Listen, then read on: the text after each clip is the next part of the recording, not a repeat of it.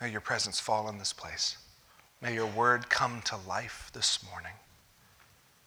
May I decrease and you increase. We've come to hear the voice of God this morning, Lord. Come and have your way. In Jesus' name, amen. So I shared last week, it was my first Sunday back from sabbatical, uh, six weeks to kind of get away and to refocus. Uh, and last week I, I said we're going to start sharing some lessons from sabbatical. The first lesson last week was on anxiety. If you guys remember talking about this anxiety that we all deal with, and, and kind of how it doesn't mesh with what we find in Scripture, because we're called to be a people of what? Peace. Yet we struggle with anxiety at the same level and at the same rate that the world does, and going, there's a disconnect there. And so we started looking at the relationship of anxiety with the promise of peace. This week, I want to look at a second lesson, the lesson of rest. I shared last week as I started to slow down on sabbatical, this anxiety started to come to the forefront. I don't, it, it's not like it created the anxiety. The anxiety was there, but as I slowed down, I became way more aware of it.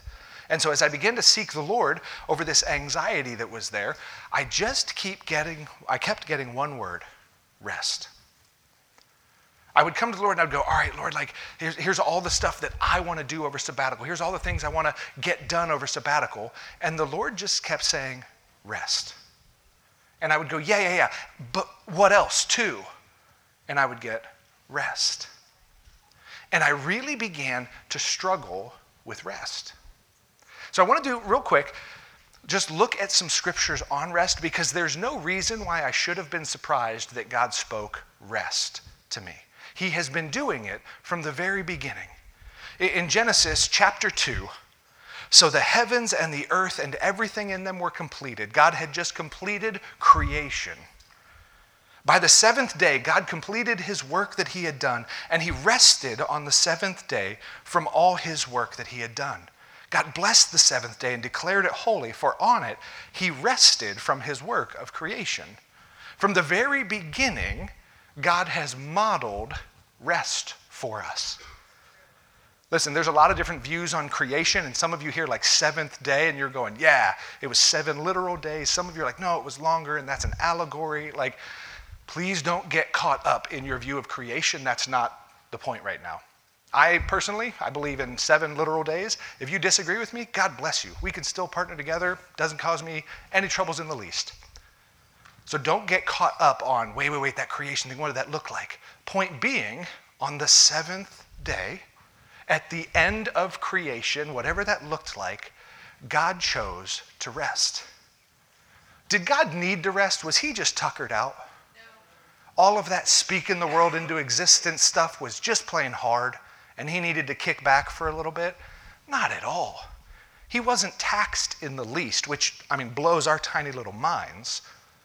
But he chose to rest, not because he needed it, because he knew we would need it. He modeled rest for us from the very beginning. And He called that day holy as a reminder that we have been called to rest like the Lord rests. This is from the very beginning. And then He even takes it a step further because people kind of weren't really getting it. And so He moved from just modeling it to then He began to command rest. In, in the Old Testament, there was this thing called the Ten Commandments. These were like the big 10 rules from God. Every other rule kind of fell somewhere under the big 10. And one of them was this remember the Sabbath day to keep it holy. You are to labor six days and do all your work, but the seventh day is a Sabbath to the Lord your God. You must not do any work, you, your son or your daughter, your male or female slave, your livestock, the foreigner within your gates. For the Lord made the heavens and the earth, the sea and everything in them in six days. Then he rested on the seventh. Therefore, the Lord blessed the Sabbath day and declared it holy. He, he modeled it. It was part of the story that they all knew, but they weren't doing it. And so he had to come and command it to them. Now, listen, I'm not going to be too harsh on the ancient Israelites because they just came out of 400 years of slavery of Egypt when they were given this command. I don't think they were given a day off as slaves. So they, they, they just had this work every day mentality. And God had to come and reinforce and go, You've heard the story, but you forgot it. Now I'm commanding you don't work on the seventh day. It is a day to rest, just like God did. And, and, it wasn't even just the people, God actually commanded rest for the whole earth. Over in Leviticus 25, he says, But there will be a Sabbath of complete rest for the land, the seventh year, a Sabbath to the Lord. And you are not to sow your field or prune your vineyard. You are not to reap what grows by itself from your crop or harvest the grapes of your unintended vines. It must be a year of complete rest for the land. God said, Everything that I have created needs rest. There's these rhythms of rest when we just look at the seasons. Winter is meant to be a time of rest. Things stop growing in winter, the days get shorter. We're meant to sleep when it's dark, and there's a lot more dark in the winter. So we put on some hibernation weight and we should take a nap. There's these rhythms that are built in. Some of you get it, yeah. There's these rhythms that are built in. We can see them all around us, but for some reason, we kind of don't think they apply to us at times. Or we think they're for other people, maybe, but not for me. We struggle against rest. It has been modeled, it has been commanded of us. And listen, these examples that I've given you so far are old covenant examples. What I mean by that, everything in your Bible before the book of Matthew was God speaking specifically to the ancient people of Israel. And he said, I've got this covenant, this deal that I've worked out with them. Here's what they're to do, and here's what they can expect from me. They weren't good at doing their part, and so things were going pretty poorly. And so God said, okay, it's time to put that covenant, those promises aside. And when Jesus comes at the beginning of the book of Matthew, everything from there to the end of your Bible is called the New Testament, the New Covenant. God says, I have a new way of working with my people. So some things really like drastically shifted from the old covenant to the new covenant, but rest was not one of those things. Rest didn't shift. Our need for it, God's desire for us to rest, didn't shift. Jesus was questioned all the time about the Sabbath because he would actually heal people on the Sabbath, which made them so mad. And they would come and they go, You don't even believe in the Sabbath. You don't even believe in rest. And here was Jesus' response to them. He then told them, The Sabbath was made for man, not man for the Sabbath. Let me, let me explain that really quickly. They came and went, There is this law, and we exist to fulfill the law. And the Sabbath being one of those laws. And Jesus said, No, no, no, it, you have it twisted. God created you and knew that you would need rest, so he created the Sabbath. The Sabbath was actually a gift that God created for his creation. I mean, think about like, we hear the Sabbath and we're like, oh, who has time? It's, I'm so busy, I'm so whatever. We have a good God who says, sit down and put your feet up. Take a nap, read a book. I mean, stop working, and we fight it. Sabbath has been modeled for us, rest has been commanded to us, it has been gifted to us. So let me ask this question. Let's talk a little bit. If rest is so important, we better have a pretty good handle on it, right? So, what contributes to good, meaningful rest? Is it just getting enough sleep? Is it just watching enough TV? I mean, what contributes to good, meaningful rest? There's a lot of different answers. I'm not looking for like that one thing you got to get it right. Just shout it out. Quiet, no anxiety. Okay? A comfortable couch. I ain't never heard a thing. Okay?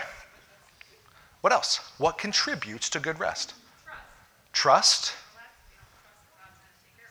Okay. There has to be, like, it has to be a safe space so that I can rest. I have to, to be able to trust that I can lay my burdens down and it's going to be okay. Okay?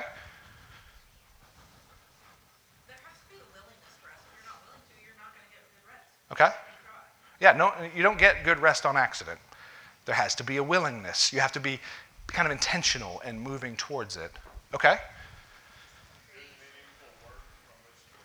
Okay, good, meaningful work the other six days. Like, I'll tell you what, I've never slept so good as a, after a hard day's work. You know what I mean? Rest is meant to be partnered with good, meaningful work. There was something else over here. Matt? Slowing down. It's hard to rest at a breakneck pace. In fact, it's impossible. And that includes probably our minds too. we can slow down. Sure. look at the screen and we can scroll past 1,000 images a minute. Yeah. And that's not very slow. Yeah, the, the slowing down doesn't just mean like stopping doing things, because some of the reasons that we don't slow down physically, that we keep so much on our calendars, is because when I start to slow down, my mind picks up speed, and I'm not comfortable with that, so I'd rather just keep busy. Okay?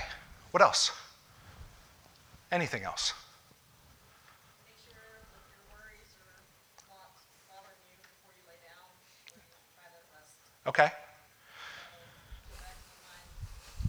Yeah, it, it is really hard to rest with that racing mind. And so we have to find some way to deal with those anxieties and stuff that we talked about last week.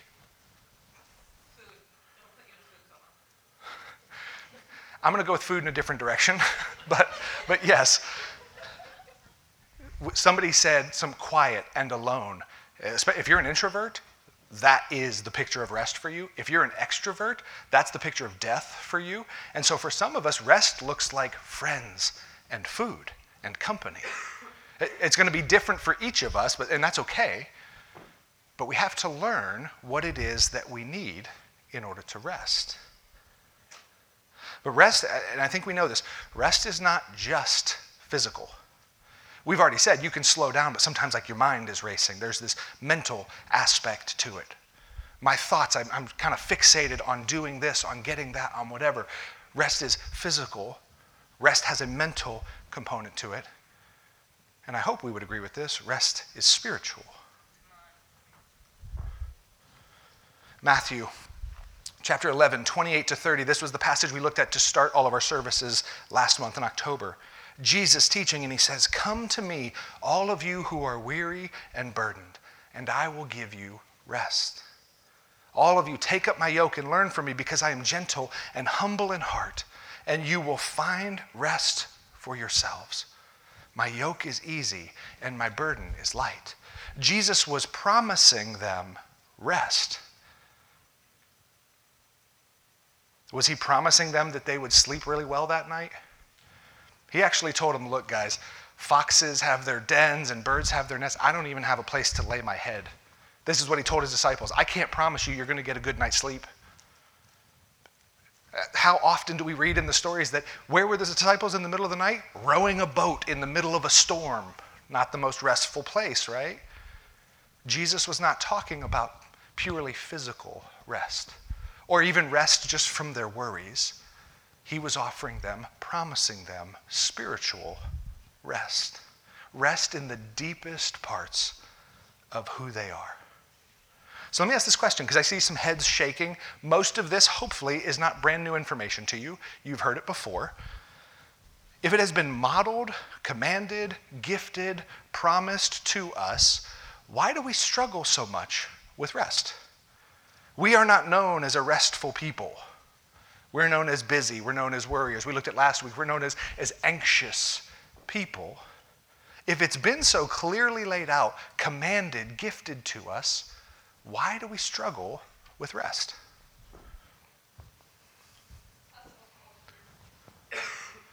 What was it? Okay. Yeah, we live in a hustle culture. We live, we are known by what we do. What's the first thing you ask somebody after you ask them their name? What do you do? Not, so how do you rest? What didn't you do yesterday? We don't ask that question. We're known for what we do. There's this hustle culture. You got to keep moving. You can't take time off, you'll get left behind.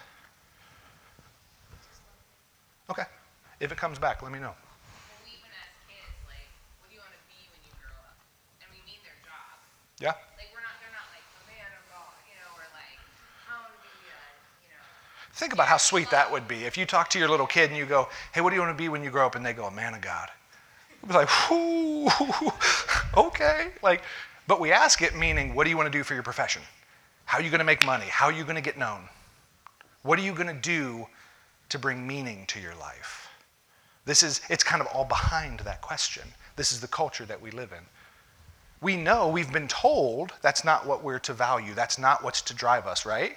We just looked at a couple pretty clear passages, and there's way more, but we still struggle. We feel like we have to what? Okay, we feel we feel like we have to do it all. We love control. And guess what I guess what I can't do when I'm resting? Be in control. Part of rest is to give up control, which is just a tough thing for us. Why else? Why do we struggle with rest? Because laziness is real too, and it's, it's, it's something we have to hold in tension. Okay? Gray area, it's kind of abstract because you rest too much. Okay? The- read the book of Proverbs. You're going to find that like there's some, some pretty strong things in the word against laziness. But here's the thing, in our culture, the worst thing you can be is lazy. And so we live almost in so much of a fear of that. I don't know that there's too many in this room that would actually find themselves lazy if they sat down. But we're kind of so scared of it, it drives us. Because there, there is this tension. Like I said, there's, there's plenty of passages that talk about the sluggard and the lazy man, and none of it's good. And so there's this tension we have to hold. I saw a couple hands over here. Yeah. Okay. We don't prioritize. Or, or I would say we do, we don't do it well. Our priorities are out of whack. Okay? Our, um, well, going back to what are we gonna be, it's not just, um, looking at what we're gonna be, but once you're in that position, are you, you know, always going above and beyond, you know, we, and, you know, I work in the teaching field, and so I look at, you know, I used to wanna be a teacher of the year, and I realized, one, it's popularity contest, which has nothing to do with this, but two, the teachers I was seeing, I s- I've seen do that sometimes are the ones who, not necessarily workaholics, but they, they put their family to the side Mhm. to do their job, and, and it just seems like it's out of balance. Yeah. So I don't know how to describe Yeah. that. But and I'm sure that's true with a lot of jobs, where if you're not going above and beyond all the time, Right. you're not considered a good employee. Th- There's a principle that's true in life across many areas, and it goes like this What gets celebrated gets repeated. Okay, the things that we celebrate, people see and they go, I want to be celebrated, and so they do those things, right? We as a culture celebrate workaholism. We celebrate the people who sacrifice their families, who sacrifice their hobbies, who sacrifice their rest for the sake of their work. We write books about them, movies get made about them, and what gets celebrated gets repeated. And so we go, I guess I need to do that too. Anthony? the nature of work in this country, well, actually all over the world, has changed dramatically since the Industrial Revolution. Before that, most work was home-based. Sure. And so now, the damage that you do and the need for rest is so much more dramatic because your work takes you away Sure. primary ministry, which is the thing. Sure. For, for the predominant uh, human history, work was a family thing. I would be a farmer and my kids would go into the fields with me. And so, even though it was a work from sun up to sundown thing, there was this family aspect. And like he's saying, over the last 100, 150 years, it has shifted where now home is here, work is there, and I have to choose between the two. And so, it's even a different paradigm than what most of the world has known. We put too much on the list.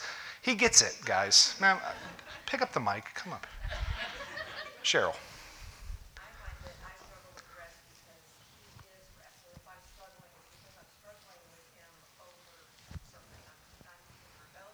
Okay.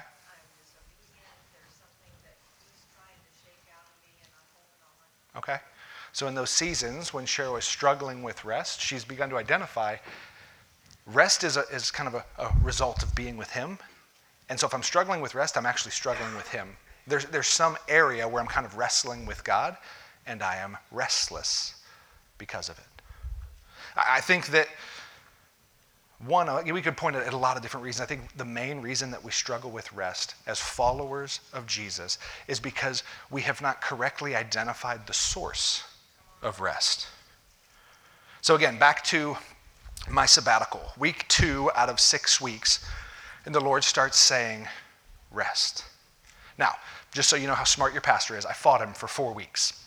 Okay? I went, yeah, yeah, yeah. And I could do this and this and this. And I would come back to him and I would, I would just sense in my spirit, rest. And I would go, cool, I'll do that after I do this and this and this. And so as I started to try to like take him more seriously and go, I think he wants me to get this, the more I began to focus on resting, the more anxious I would become. And it was this weird thing where I'm supposed to be resting. Remember, I would slow down, I would become, try to be more still, and this anxiety would start to come up, similar to what I talked about last week. I cleared my schedule basically for six weeks. I'm spending more time working on spiritual disciplines than I can during the normal course of life during this time. I'm spending more time in the Word, I'm spending more time in prayer. I'm chasing after rest the best way I know how, but I'm not experiencing it. I'm not sleeping that well during my sabbatical, but that's because of the anxiety that's coming up. For me, anxiety looks like racing thoughts. And so when I lay down, I'm at my stillest and I'm at my most quiet, and my mind goes, cool, now I have room to run, and just starts going. And so I'm physically tired, but I'm like, yeah, that's just the sleep. But like, the more I would chase it, it was almost like that sand or trying to grab water. The more I would chase after it, the more it would slip through my fingers. Just slowing down my schedule didn't result in rest. But listen, that's an important piece of it. We've already addressed that here today. I knew I wouldn't experience rest if I was just running at breakneck speed, but just slowing down my schedule in and of itself didn't produce rest.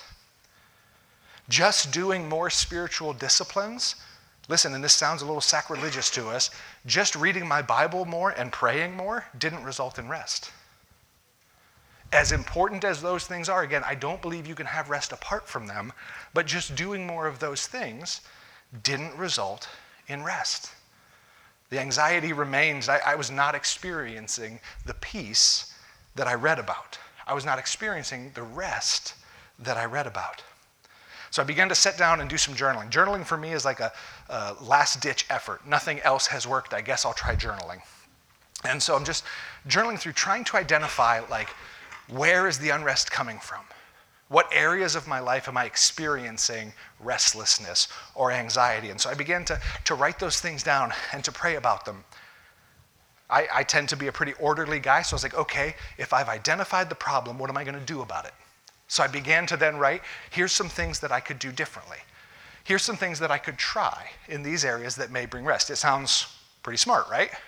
I was patting myself on the back for it as well. And then I wrote this sentence, and it stopped me in my tracks. I really need to work on that. And I went, wait. There is no way that work is the gateway to rest. What I mean by that is there is no way that I, in order to experience rest, I need to work harder. It just, it doesn't make sense, right? Again, not in a, I've worked for six days and not, so I'm tired coming into my Sabbath. Like, that's a good thing, but this was, I, have to do more so that I can rest. Stop me dead in my tracks. And I, I looked at those words and I thought, is that really what I believe? Is that really what has been driving me? There is no way that more work is the answer to rest. Listen, it can take some work to create space for rest. It takes some work to kind of clear your schedule, to slow things down. It is work to say no to things or to reprioritize things. I'm not saying work is bad. I'm not anti work in any way. But there is no way that more work can earn me more rest. It just doesn't work like that. Working on resting will never help you achieve rest. Again, I don't think that we have correctly identified the source of rest. So once I, once I had that in my head of going, okay, work, working more to gain rest isn't the answer. Lord, what is? Go ahead. Okay? And that's just simple, right? Here's what I began to realize, and it goes right along with that. Rest is a function of grace. What I, what I mean by that is this grace is the source of rest. True rest is a result of receiving grace. I'm just going to keep saying this in different ways, hoping it sinks in for somebody. If we desire to experience God's rest, then we must learn to receive His grace. Do you hear it? If we desire to, to receive rest, He doesn't say, well, then you better earn it. Grace is the source of rest. If we desire to experience God's rest, we must learn to receive His grace. Last week, when I was talking about peace and anxiety and how these play against each other, we said, remember, peace isn't just something the Lord gives, He just like kind of throws out there to us, but it's a result of being near to Him. Peace is something the Lord is. And so when we're near Him, we experience His peace. When we're far from Him, we experience anxiety. Rest and grace have a similar relationship. I am able to rest when I am able to receive grace from Him. When I am not receiving grace, I'm restless. What is the opposite of receiving grace? Or let's start with this. What does grace mean? There's a couple working definitions that a lot of people are pretty familiar with. How would you define grace? A free gift, unmerited favor. Grace, by its very definition, is unearnable, right? Work, by its very definition, is meant to earn. We work to earn a paycheck. We work to make a living. We work to have this end result that we built, we worked toward. Work and grace, in the way that we tend to think about them, and we'll flesh this out a little bit, can really struggle against each other. Rest is a result of grace received. Grace, by its very definition, is unearnable. You can't work enough to deserve grace. It is a gift.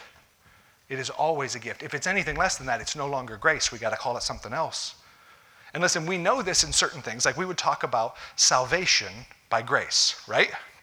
We're all pretty familiar with salvation by grace. What passage would we turn to? Pop quiz. Ooh. Oh, we got this, kids. Ooh.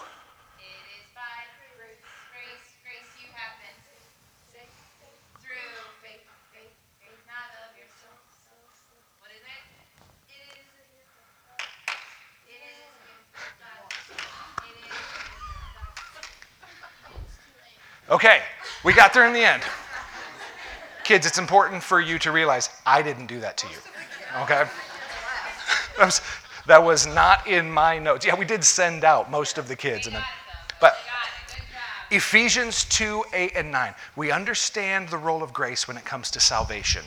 For you are saved by grace through faith. This is not from yourselves, it is the gift of God, or it is God's gift, not from works, so that no one can boast. What can we do to earn salvation? Nothing. Come on, church, wake up. How hard do we need to work to grab a hold of salvation? Not at all. It is a free gift. It is God's grace to us. We have done nothing to earn it. We could do nothing to earn it. We get this, right? Most of you, if you had to stand up here and teach on this verse, you would be saying the same thing. It is God's gift, it is unearnable favor. We get this when it comes to salvation. We can't earn it, we can only receive it. Colossians 1 13 and 14 says this He has rescued us from the domain of darkness and transferred us into the kingdom of the Son he loves. We have redemption, the forgiveness of sins in him. What did we do to rescue ourselves? Nothing.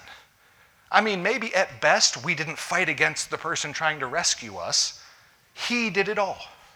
He rescued us, He transferred us, He redeemed us, and forgave us. It is grace. And we get this, right?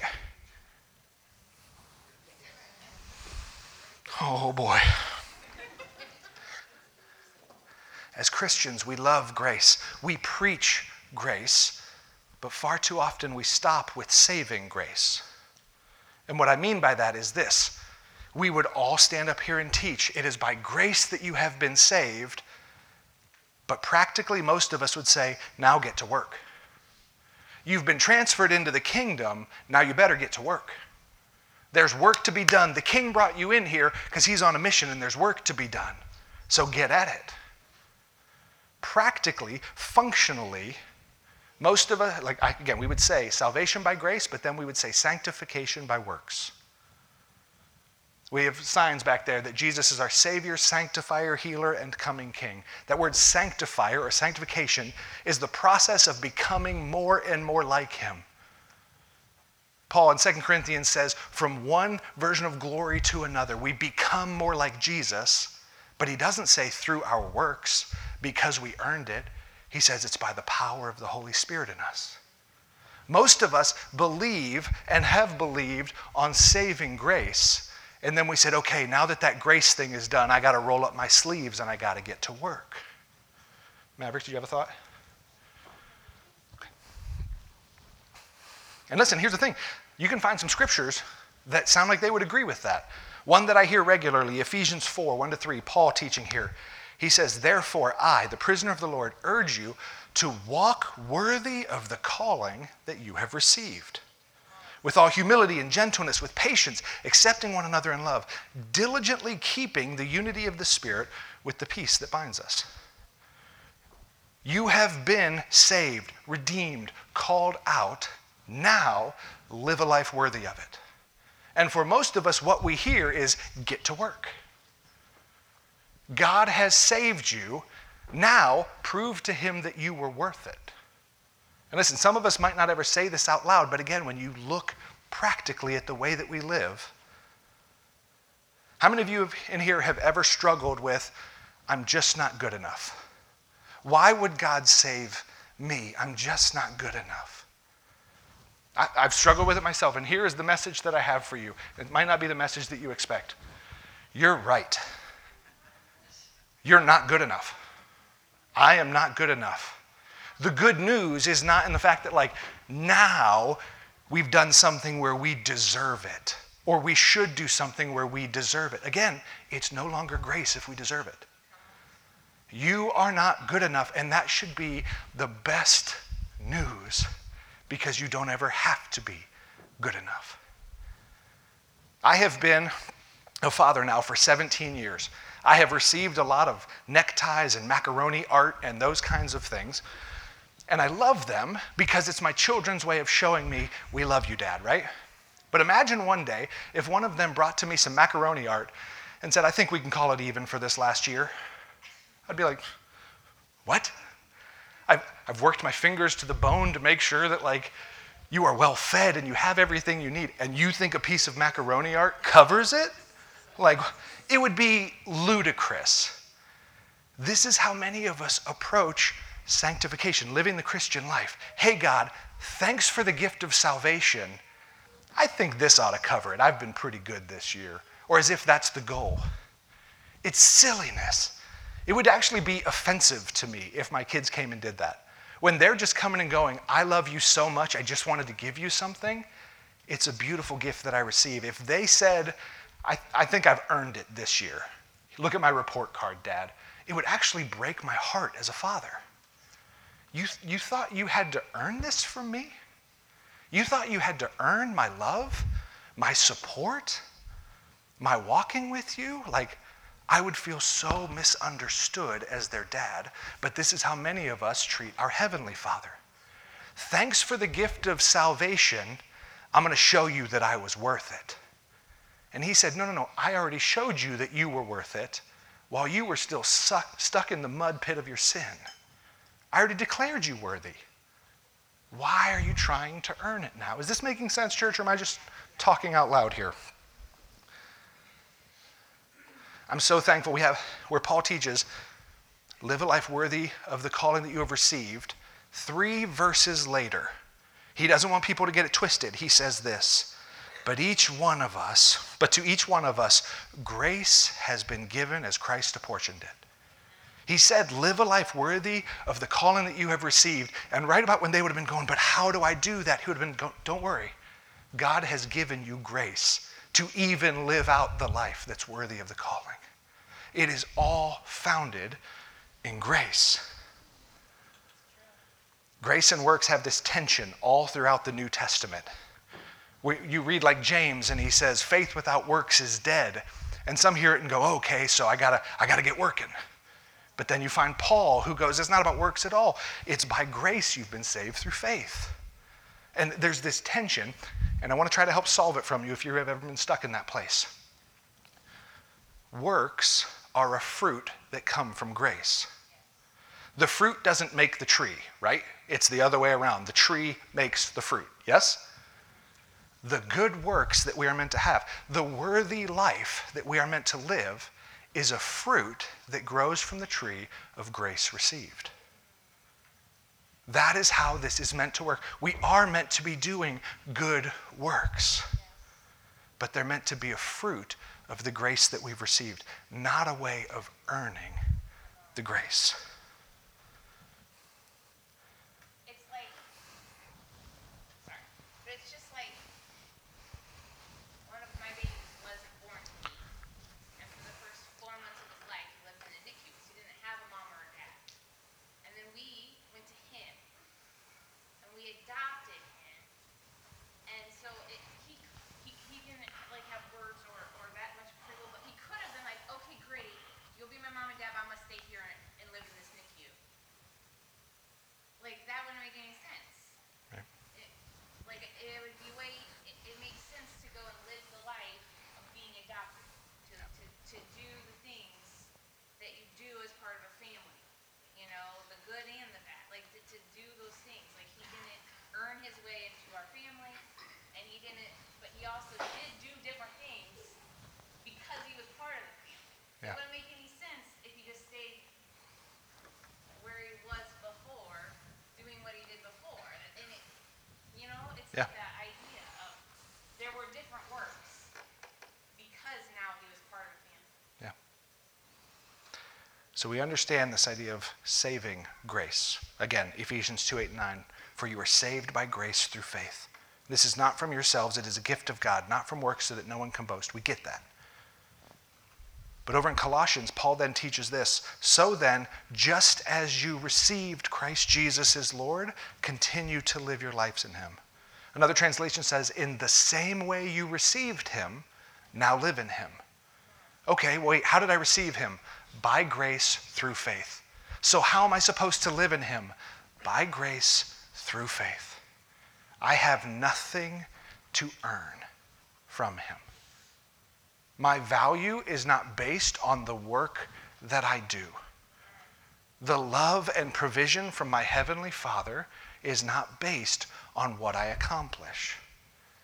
It is His grace given to me. It was on the very first day when I prayed to receive Him, and it has been every day since then.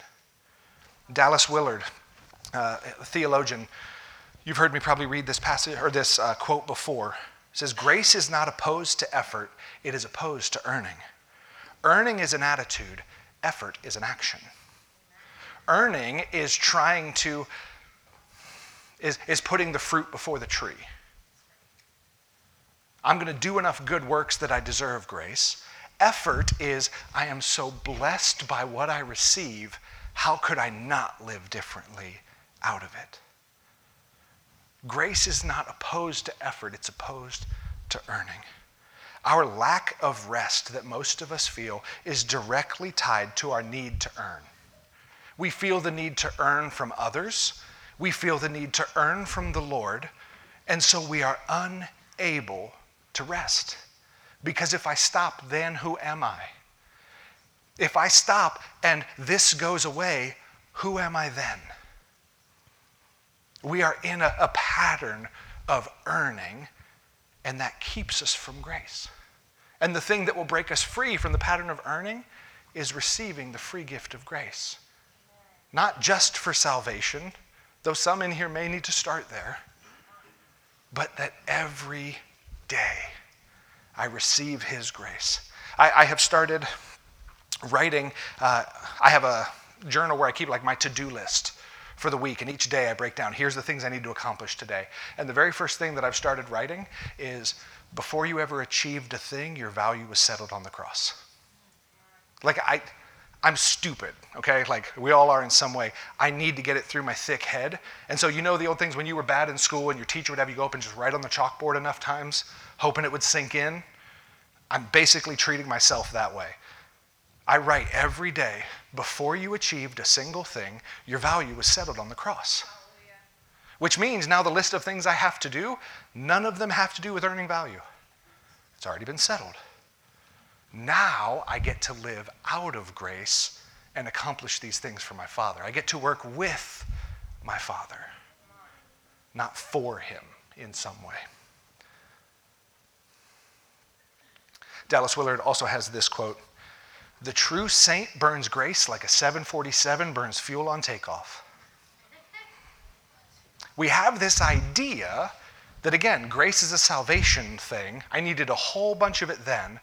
But as I grow in Christ, as I become holier, more the man and woman of God, shouldn't I need grace less? Because I'm becoming better, right? And so I should need less grace? He says it's the exact opposite. The more you realize who you are, the more you realize you need grace. And the more you accept grace, the more you grow in Christ. And you see yourself more as you are, and you go, oh, I'm even worse than I thought. I need more grace. And God's not up there going, really? More? He's going, you're getting it. I've been offering it to you the whole time, but as you grow, you begin to accept more grace. The true saint burns grace like a 747 burns fuel on takeoff. I love it. It is permission to take advantage of the free gift of grace that our Father gives us every day. You don't have to earn a single thing. There is always more grace. Does He ever run out? Does He have like this very limited supply and so He's miserly with it? Not at all. He offers us more grace than we could ever even hope to use in a day, but He offers it to us. And then guess what? His mercies are made new the next morning. He's got a fresh supply of it, waiting to pour it out on his people. Come to me, all of you who are weary and burdened, and I will give you rest. All of you, take up my yoke and learn from me because I am gentle and humble in heart. And you will find rest for your souls, for my yoke is easy and my burden is light. If we're going to experience God's rest, then we must learn to receive His grace more and more, day after day. More, Lord. I need more of it. Give me your grace that I need for today. Before I ever achieved a single thing, my value was already settled on the cross. I don't have to earn a single thing today. You guys could all throw rotten tomatoes at me, and that would suck, right? but I wouldn't come away like one iota less valuable than I was when I walked in because my value was settled on the cross. I have nothing to earn. And for those of you that are in Christ, neither do you. We desire to live a, marked, a, a life marked by the rest of God. We need to learn to live a life marked by the grace of God.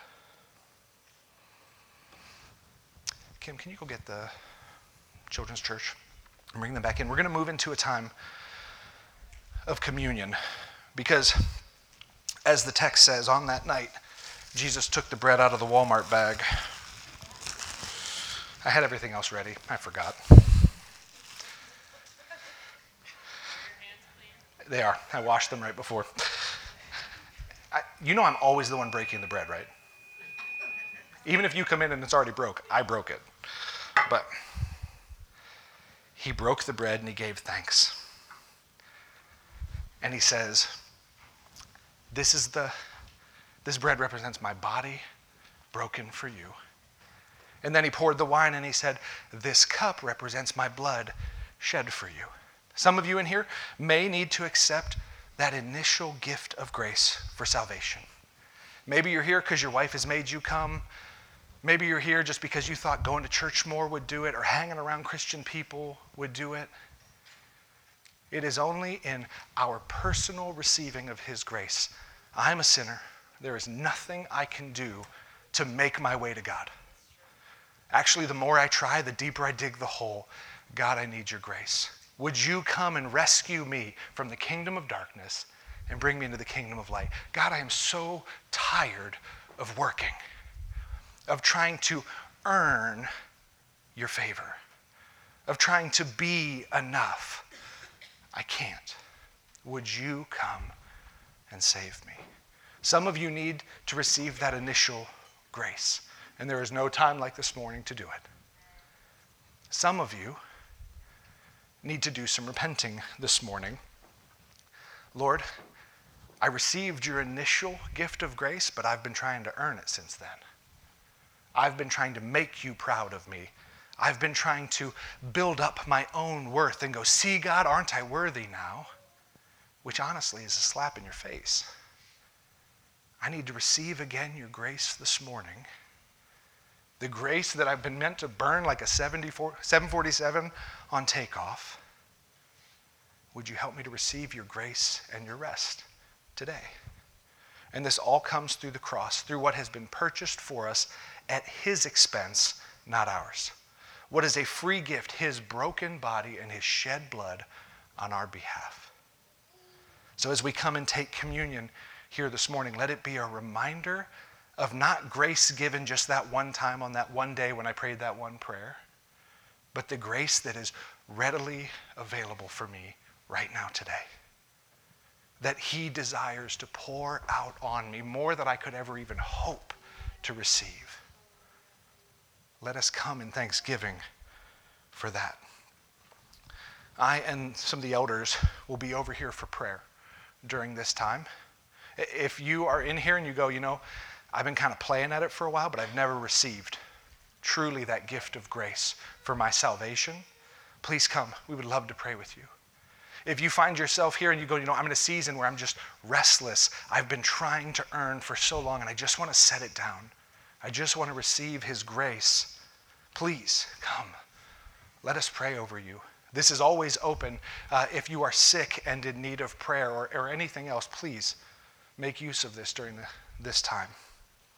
Here is my hope. As, the author of Hebrews says, is to walk with you into the, the throne of grace. He says, Let us then approach God's throne of grace with confidence so that we may receive mercy and find grace in our time of need. This was written to believers, not going, hey, you should have already received it, but hey, let's walk together again boldly into the throne room of grace to find mercy and grace in our time of need. Does this make sense, church? I'm going to invite the music team to come up, and we're just going to take a moment in silence and just prepare our hearts for communion this morning.